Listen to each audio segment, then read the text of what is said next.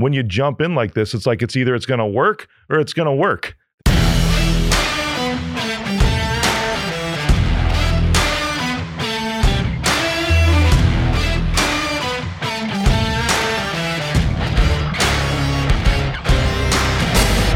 Welcome back to All In. I'm Rick Jordan, your host. My guest today, get ready for this. Joshua Fletcher Marsh. What's up, buddy?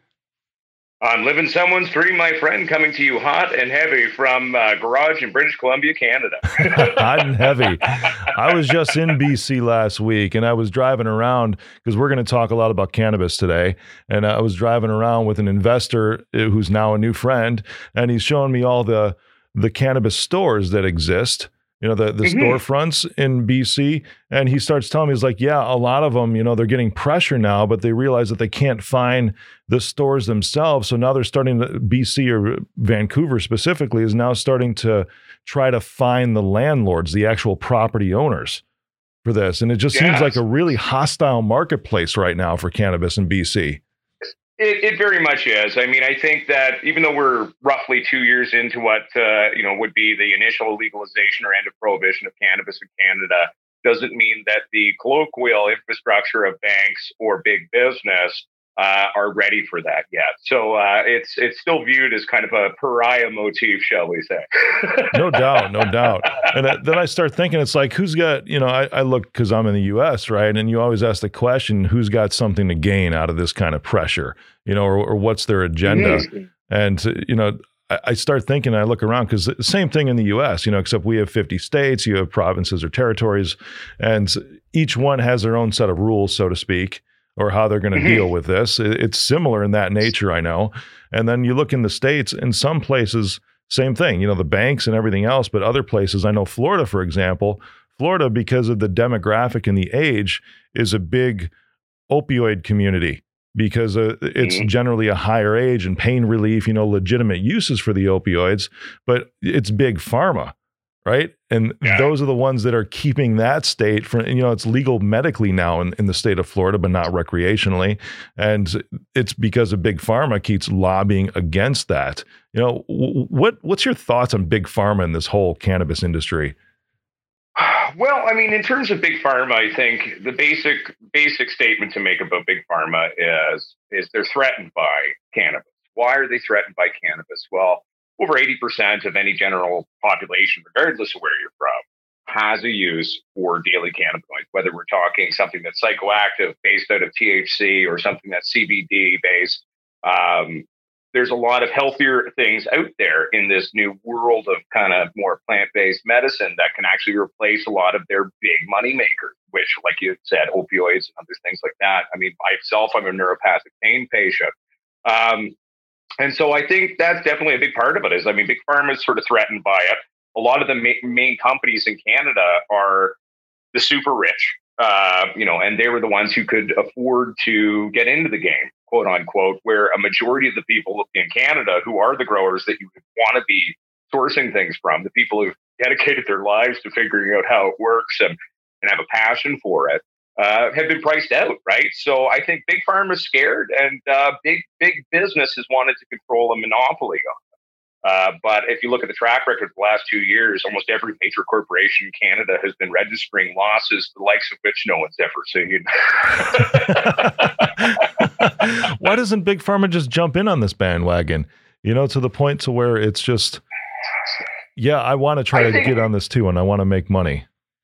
Yeah, I, I, I think at the end of the day, um, it's it's a developing thing. I mean, if you look at the prohibition of alcohol, right? I mean, it took ten to fifteen years to basically figure that one out. It took us a while to figure that one out. And I mean, cannabis in terms of its space is very much the same thing. I mean, we're still just in the sort of early days of figuring out legislatures and the way to make an inclusive industry.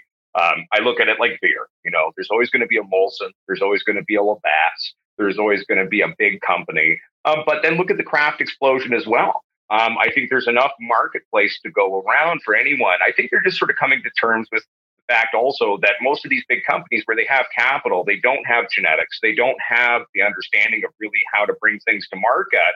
With an established industry. They they neglected to take a look at how the industry itself, even if it was a gray zone or black zone thing before legalization, and how it functioned. So they they they basically decided to try to rewrite the rule book. They're like, well, this is just how it's going to work now, and people will jump on board. Uh, which was a huge error in terms of their calculations on that. you think? Just a little bit. yeah, no kidding, man. That's interesting. You're talking about the the similarities between the craft beer market and the cannabis industry. You know, and I know you, you say that you're the little guy in the industry too, you know, but it seems like you're making some waves. How, how are you doing that? How are you and your team making waves, still being the, the quote unquote little guy? How did we do this? I mean, well, at the end of the day, uh, everything kind of started, and it's kind of been a domino effect. I've been kind of figuring things out as we went.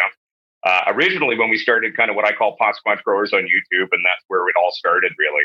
Um, I didn't start the YouTube with the dreams of creating it into a business. I mean, I'm sure I toyed around with the ideas since I was a kid, but um, you know, originally I started that sort of media content to just sort of make information more accessible. And this information generation, there's so much stuff on the internet now of misinformation. And there's a lot of people at home who, who would like to either do it for rec or do it for medicinal um, and trying to produce their own stuff. And it was almost impossible for me back in the day as a kid to teach myself how this stuff works. And a lot of trial error was a big part of how I did it. Uh, I failed a lot early on uh, to learn the ways of the uh, the cannabis force, shall we say? Um, but uh, there's even more misinformation now. So I kind of started that, and then it kind of developed from there. Um, and I saw YouTube brands and media brands around the world, and the way they were approaching an industry, I had a big issue with them. Uh, so at the end of the day, um, I've always been blunt, transparent, and you know, I've been a guy quote unquote swearing at the internet, having his beer, and being honest about what my humble two cents are. That's one of the biggest sort of turns of phrase from our shows. Or well, I mean, my humble two cents. I personally I feel that. this. And people relate to that. So I think where we're bringing the storm or bringing the ruckus, quote unquote, is that um, the, the people are resonating with the way we view things and, and the way we call it as it is. Uh, and we're not really afraid of lashback from the big yeah. people right? So I would say just sort of a dedication to, to, to speaking the truth in terms of how I see it um, and not compromising uh, anything about my viewpoints. I mean, that's why we don't have any corporate sponsorships either. And that's why we started doing our own stuff. I mean, I was like, I'm not going to bow down to anybody there. So um, I'll do my own lighting brand or I'll do my own line or this or that. Because at the end of the day, um, you know, there's certain ways to do things and there's certain ways to not do things and uh, yeah, for I sure. guess I was blessed with with with thoughts. I love it. On the flip side of that, you've got the big corporations that you're talking about, you know, mm-hmm. and you mm-hmm. didn't take on corporate sponsors. You know, I can almost see. I'm curious how you think about this. Sometimes having the big corporations involved almost validates a specific industry. You know, if if it's something new or something like that, because it's like, oh, these guys jumped on board. You know, the, from a public perception point of view you know is there something that you see to where there's a benefit of big corporations getting involved or should this stay small uh, for you know 100% 100% i mean and that's sort of since day one i've never had an issue with big corporate being part of anything I've, I've, I've never been against it per se i mean maybe there's specific lighting brands or specific companies that i wouldn't want to work with but it's not that i'm against big corporate i mean that's where we're at right now is finding the right partner and right the right partnerships uh, where they see things the way that we do. So basically, as long as you're willing to get behind the brand of you know people empowerment, uh, we don't need to gouge people on pricing on things. We can make our money by providing a true service to people and and, and becoming that trusted brand of people. As long as your corporation kind of dance with that, then heck, let's go to the dance. You know, like I mean, let's have a good time. Um, and so I, I, definitely think there's very much a place for it. I mean, it's just uh, finding the right ones who can uh, jive with my uh, eccentric nature, shall there, there are those certain perceptions, right? You know, I'm fortunate being in cybersecurity and my company going public. I have a board, and that was always a concern of mine too. You know, because going from a private organization to a public organization, it will be big corporate. I will be running a big corporation, and bringing the people on board that it, it was key, like you said, finding the right partners. And anytime you want to expand, those who can still allow you to be you and actually value who you are and what you bring to the table. Of course, I don't know all the answers. You know, so it's not Oh like yeah. So it's not like- uh, it's not like I'm going to be selling out per se. You know, I found the right partners to jump on board with this thing and the right people to look up to in a mentorship role that are now on my board so that they can guide me. But at the same time, most of them are like, hey, if I don't have like a moral or ethical gut check, we're still voting Rick all the time because we believe in you. yeah. You know, it's a, it's awesome that way rather than finding people that, you know, not all money is good money, you know, when it comes I to that. So, to that. yeah, for sure, my man. So uh, I love your thought process in this, you know, and I think I'm starting to hear a lot of the motivation between behind your group, you know. And what's Yeah. the what's the end game, or when you got into this, you know, what did you think you wanted to do, you know, at that point, and where did it morph into now? Originally, um, you know, I, I didn't think anyone would tune in. To be fair, um, you know, it's my my production value is something that I'm still learning to try to make it a little prettier necessarily for a media brand. Uh, I'm, I'm more of an in front of the camera kind of guy, being an actor, writer, comedian as well by trade, and uh, so we were always kind of grassroots with that. And I so I figured, hey, you know, I got a cell phone. I've got uh, a few things I put into my brain. Um, I'm going to provide uh, an alternative place for me to share at least my take on things um, in terms of the space. And if people tune in, great. And if people don't, they don't. Um, and then it was slow going at first, you know what I mean? But then all of a sudden one morning I woke up and there was people there. And I was like, oh man. And so originally, you know, my thoughts were when the first legalization happened was I would start a craft uh, set up and I would just go do that. I would be the quote unquote uh, pot farmer boy and that would be good to go and we'll do it that way and it'll be good to go. But I got priced out of that market. I mean, I didn't have the financial clout to meet the uh, extremely expensive uh, bureaucracy and red tape of Health Canada. So I had to shift gears because either everything I've been working towards is now gone or I can find an alternative way forward, which is what led us to building the international community. Um, you know, everything I do in terms of teaching people is all free. I don't charge people money for that. Um, I do a lot of uh, donations of my time to, to different people around the world and, and try to help that way. But that's what led to eventually starting our lighting brand. It was something I'd been toying around with. Then I had a run in with a very large company and publicly told them what I thought about them. And uh, it was kind of the kick in the pants to uh, to get things going. And then I found the right partner in a small company out of California who was by and large their name is Soul Strip. And uh, big shout out to Brett out there. Uh, thank you for all that you do, buddy.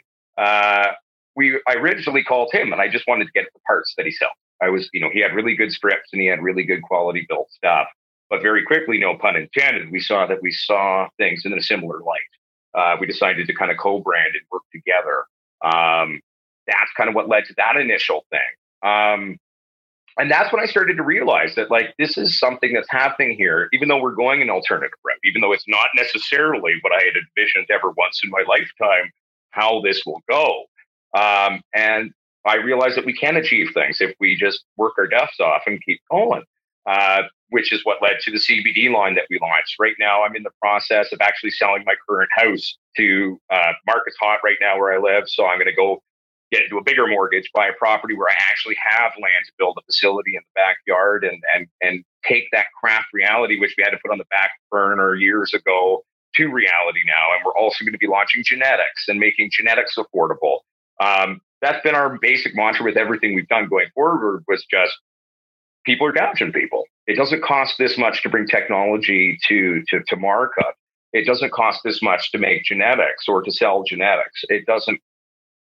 Let's pass that on to people, right? And uh, that's kind of been our motif going forward. And it's just kind of been one random happenstance and being creative leading to the next hurdle and kind of as you're jumping over that hurdle, you may not even know where you're going to land yet. You just kind of decide, like, oh, right, that looks like stable brand. Let's do that. You know? Man, there's been this recurring theme these past couple days, and everybody that I've talked to is that's the case. It's like you you can never you can't see three steps in front of you, you know. And when you can't, that's Oh, yeah, usually that's can't. usually a good thing, right? You just Mhm. jump in, and then it's right there for you. Everything you've been waiting Yeah. for. It's pretty awesome.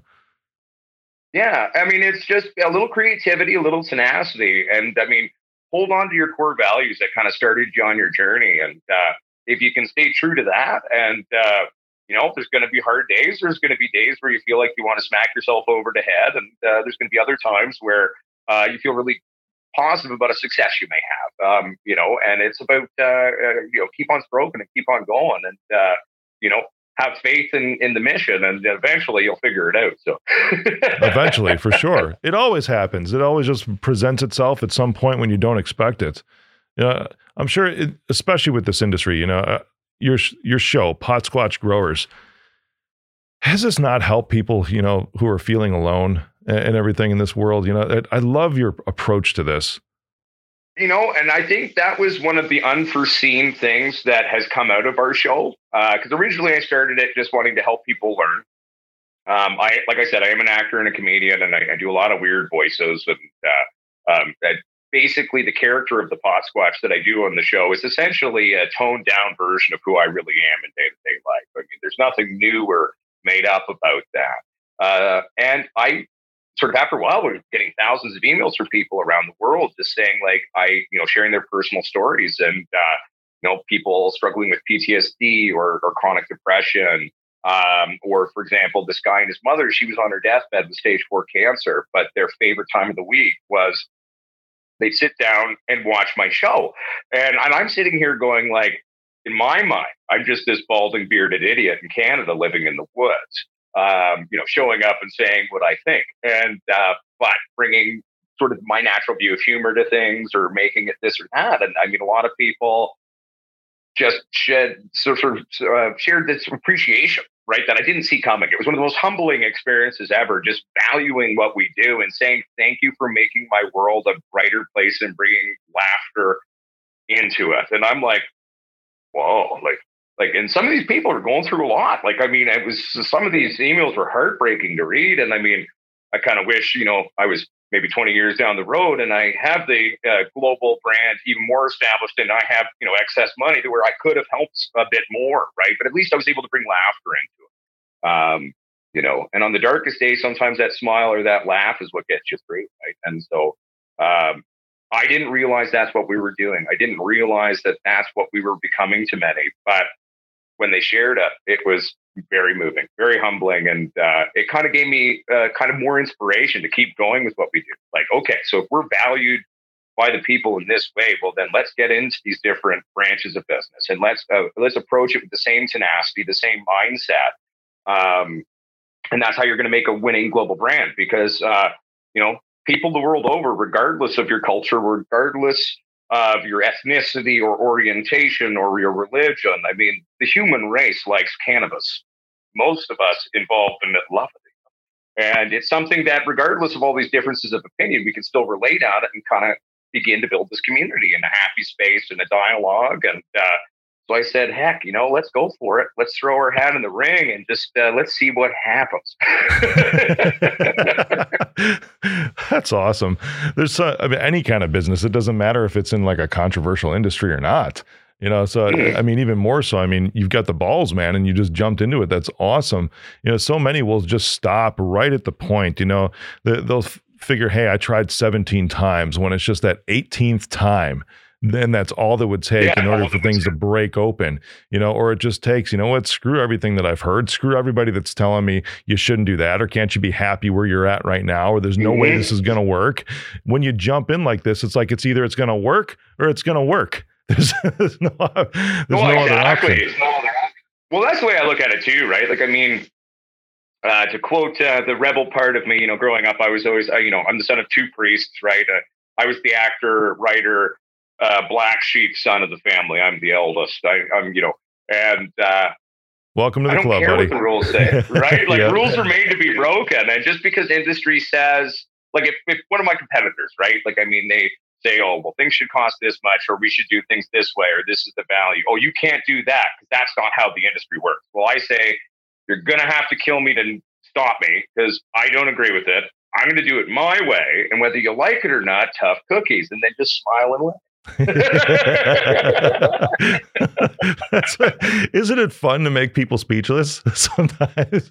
yeah, I mean, I mean, uh, that's probably been one of the personal enjoyments for me. Is just like I won't lie to you, I, I, do love pissing off the big companies that are my competitors, and uh, You know, they try to bring us down. It's funny that you work in cybersecurity. When we launched our new updated lights, uh, we basically went from 28 failure points down to eight or nine. Awesome. Stepped up our chip game on our lights. We just we and we redesigned them so everything was uniform. It was fixable. Like all of our tech, we designed to be fixable. Like I'll sell you a replacement part. It can be maintained. It can be upgraded. Uh, which none of the other companies do that. They're like, well, once it breaks, you got to buy another one. Well, eh, yeah, I don't care if that's how consumerism works. I'm not going to do it that way.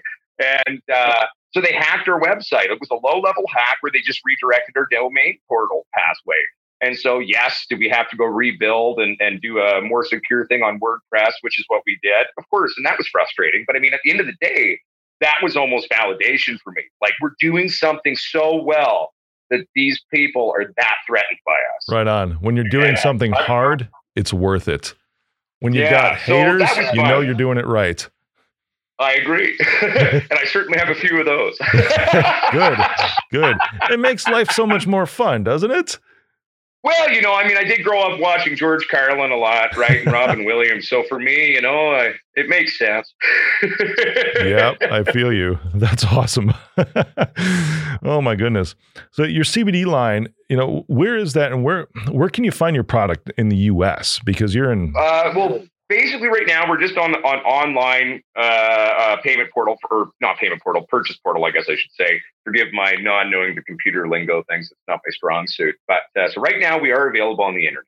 Uh, going forward in the new year we're actually i was just talking to my business partner at Boscage holdings uh, my friend blake. Hi blake. Shout out to you blake um, and we've decided to kind of aggressively build a new sales team. We're going to be going after retail locations in all legal states and start sort of in the next number of weeks trying to get it out there and getting it into stores. Um, because, you know, with our CBD line, I kind of said to my, my friend Blake there, and I said, man, like, we have to make this affordable because, like, if you look at similar products to what we're bringing to market right now, they're charging colloquially, you know, 80 to $120 for this. And the way I look at it is what good is medicine people can't afford? Yeah, yeah it's kind of like this will help you so much, but you cannot afford it. Unless you want to tell your child or your home. And Channeling some Robin you know? Williams. I think I heard some oh, Billy yeah. Madison in there too. In, in the well, there's a lot of different things in my head, you know. And, and, and so I said to Blake, I was like, man, if you down with making this successful, like, I mean, if we agree that, you know, hey, let's make maybe a smaller percentage of profit per singular unit with the end goal of, of, of, actually winning over the market by serving the people. And if you guys can jive with that, I say let's go for it. And Blake, since day one, has always been like, dude, I, I love it. I, I agree with you. Uh, let's go for it. And uh, so that's kind of what we're we're doing now. We're going to be rolling out new products every two to three months. Our next product uh, we're going to be launching is our CBD gummy line. And uh, because at the end of the day, I, I, I, I, I'm obviously I'm a, I'm a little corporation. I'm not against making money, but at the same time, I think we can also, as companies, help to empower people, give back to people, and provide a realistic service, regardless of what colloquial standards of industry are. Uh, how did standards change? How does uh, development and evolution happen in any industry? Well, some people come along and say, you know, to quote uh, uh the old rock song, "We're not going to take it." You know what I mean? And we'll change the way it works. And uh, so right now it's just online strictly. Uh, but we will be hopefully in the next coming months available in a bunch of retail locations. That's one of the things we're looking into um, is to find the right, you know, uh, whether it's brick and mortar chain stores or singular mom and pop operations or people who also have their own uh, online um, stores. yeah, yeah. You know, I'm, I'm happy to do. I'm happy to do business with anybody as long as you're good people and you don't mind um, you know, honoring the MSRP that we we wish to be brought to market, just because it's it's been done purposely for the people. There's still enough money for us all to make out of. Then then you know, hey, I'm happy to do business with any of it. So that's awesome. That's really cool. So we we've talked about pot squatch. You know, dude, where did that name come from? this is a funny story. Good. So, all right, so Story time with Uncle Pot Squatch, everyone. Let's go back in time. Uh, when I got my first medical permits, okay, so Canada, we've had, uh, there's the ACMPR system now, which is how medical cannabis licensing works uh, for personal production. Before that system, there was the MMARP program. That was the first license I held many moons ago. Before I could get my doctor to sign off on my application form because back then there was four different forms, one of which was your doctor had to fill out. Now there's only two. It's simplified. We went from 48 pages down to like four, which is good. But uh, they put me through a lot of medical testing. so I began to uh, find out that I am not genetically the standard human being. I've got a 34 and a half size jaw, which is strange. Neanderthals had a 34. Um, my skull's way thicker than it should be. Uh, like as a joke, I I put my picture into one of those Neanderthal, like it'll convert your face into a Neanderthal. Oh, Lord, my picture popped out the same as it went in, which was strange.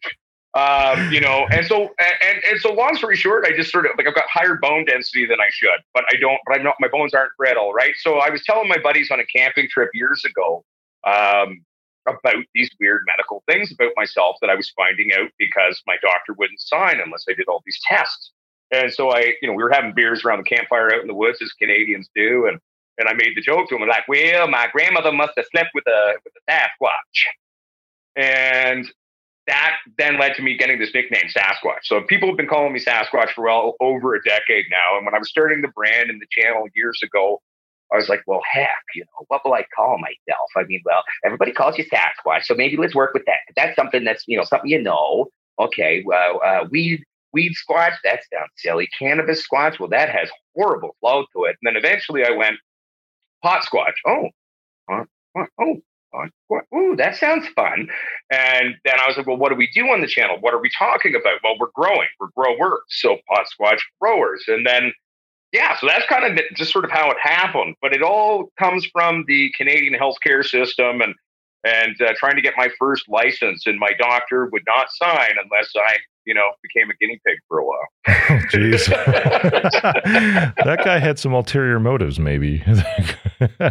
well, you know, I mean, you know, who knows? Maybe my genetics are on some uh, government laboratory list somewhere in secret. I don't know. Exactly. No joke. That's, that's, that's, sort of what I was thinking. Yeah.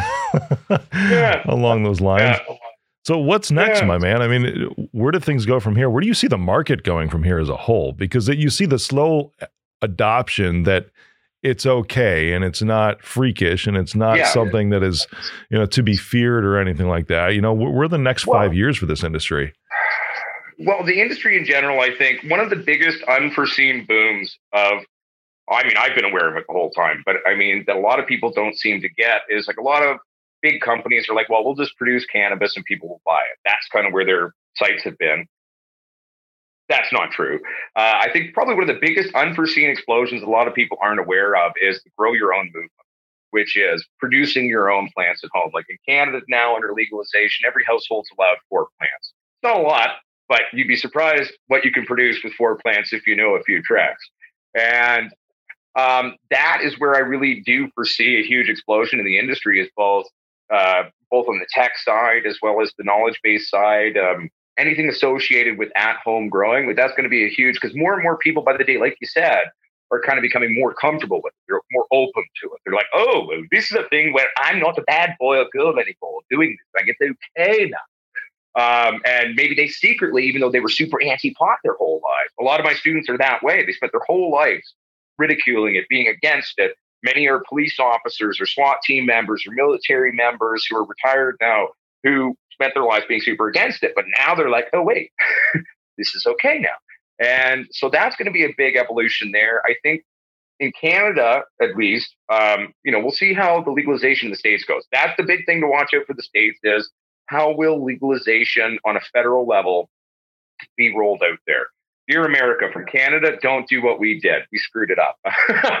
it didn't create a healthy industry. It's led to hundreds of millions of dollars being lost by many. Um, I, I, do believe that we will eventually find ourselves into something very similar to beer. There will be Molson's, there will be Labatt, but there will be this huge craft element. Craft cannabis is what the consumer wants. Nobody wants a big farm produced thing that's been sitting there for a year, uh, that's been sprayed with chemicals and irradiated. They don't want that. That's not what they fell in love with cannabis in the first place from. It was sort of more mom and pop craft style growing, a smaller production, more boutique style. Um, and that's really what people want. And the fact is, is just because something's boutique in this industry doesn't mean your cost of production is overly high. um, especially when you start incorporating new technologies like light emitting diodes and, and green friendly tech in terms of your setups, which has always been my uh, secret nerd passion. Um, you know, that's going to be a big thing. Right now, missing from the space, I think, is genetics. Um, most genetic producers in the world uh, are gray zone. Um, last 15 to 20 years, most breeders out there have not been properly taking the time to breed the right strains and do things. So, like, uh, there's a there's a, mut- uh, a stress based uh, mutation that happens called a foxtail, for example. So here's your bud. Like, let's picture it like that.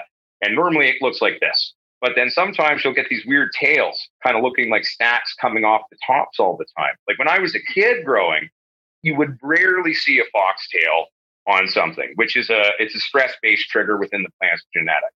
Um, genetics foxtail all the time now, right? So for my personal plan for the next five years is that's one of the things um, why I'm selling this house and buying a new place uh, is so that I have the space where with the right uh, private investors working with me, we're still looking for some of those for those of you out there listening at home. Um, to build this facility and start creating these genetics. And so I'm kind of writing off the last 20 years. I'm going to go back to old school genetics. We have a huge genetic treasure trove of things that, you know, me and a few of my members uh, working with me on this um, have collected over the last number of decades. And uh, we're going to kind of try to rebuild new strains, but from the old genetic sources using modern day approaches and doing it properly. Um, so uh, that's our personal next five years is that and the craft and then genetics. Um, I think in terms of the world for the next five years, I think we're going to see a huge explosion around the world of acceptance of this.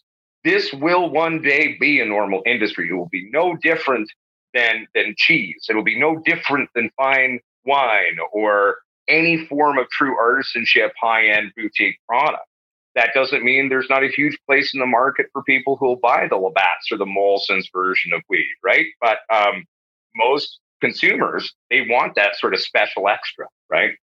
So I think we'll see a, a competitive, inclusive market, or at least I hope we will, where all players will be allowed in.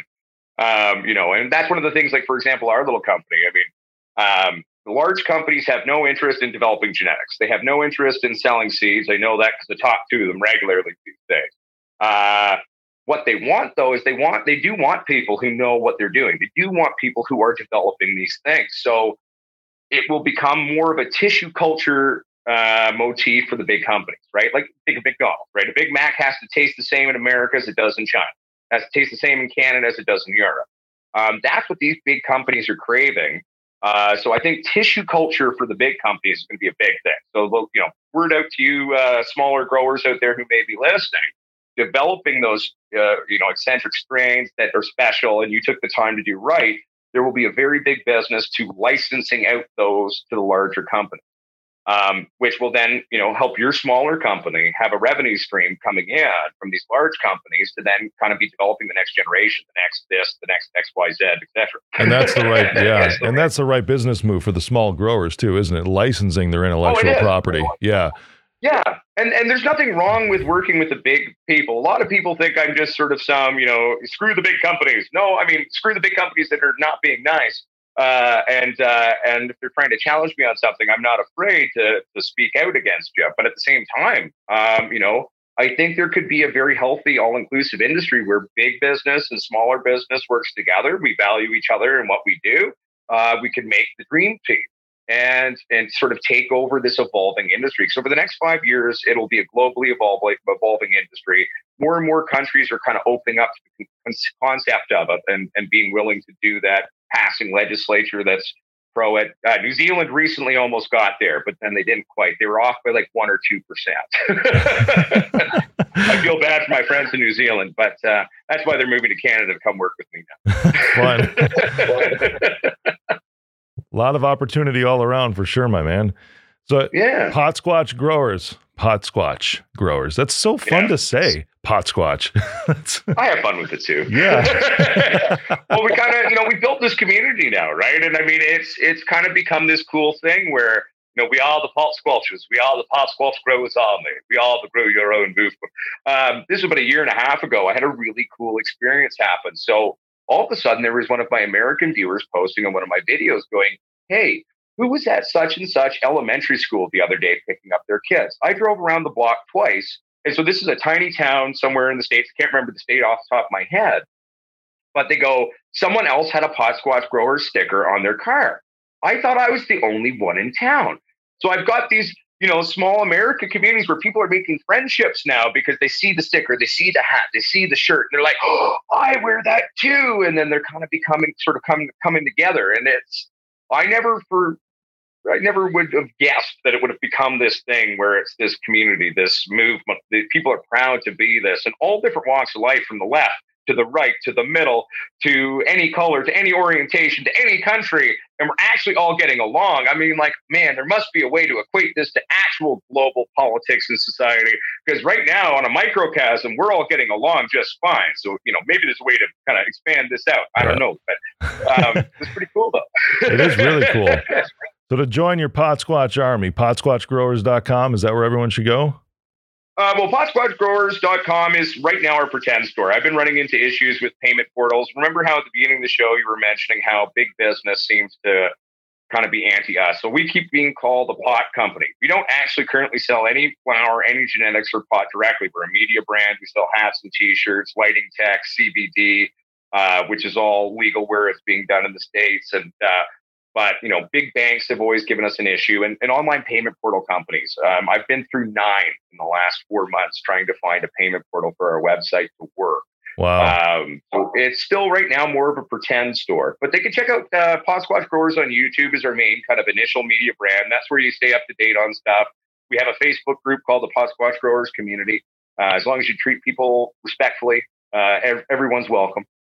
And uh, and heck, you'll get to see some behind the scenes stuff of my silliness, uh, being like, "Oh, this is what's happening. This is what we're doing." You know, like for example, today, right now, I'm waiting to find out if they could remove their conditions on a property. I have my offer waiting to be given to the sellers if they can't remove conditions by 6 p.m. tonight. So Fun. I'm waiting with bated breath.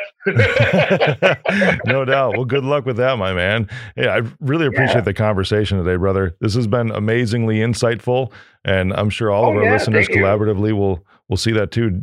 Joshua Fletcher Marsh. Why why the three names? That, that was my last question for you. Why why all three? Well, basically, when my parents were getting married back in the moons of yesteryear, uh, basically, my dad said to my mom, "Is if you want to take my name, that's fine, but I don't agree with you losing your name to take mine. So if you want my name, you've got to keep yours, and our kids have to have both names too." Huh. Uh, so Fletcher is my mom's name, and Marsh is my dad's name. It's n- it's not hyphenated. It's just Uh, it, it's a, it is on some documents. Sometimes gotcha. they put a space. Sometimes they put a hyphen. Um, it is quite the mouthful, especially if you include the middle name, Joshua David Fletcher Marsh. I mean, there's a few syllables, but uh, you know, that's just me. And I mean, like when I became an actor, that's why I just went with Josh D. Fletcher. A Yeah. little bit easier. Uh, in other business circles, I'll go by Josh Marsh because it's simpler there. Um, I don't need to use the whole thing. well, it's very regal how I read it as Joshua Fletcher Marsh. I like that. Not bad for a guy who comes from uh, 4,000 years of serfdom. so. For sure. Joshua, thanks again, my man. It was a pleasure having you on. Back at you. Thank you for having my friend. What's shaking? Thank you for joining me on the All In Podcast. Click the subscribe button and smash that bell for notifications. Text me 312 535 8520. Follow me on social media at Mr. Rick Jordan. See you next episode. I am Rick Jordan and I approve this message.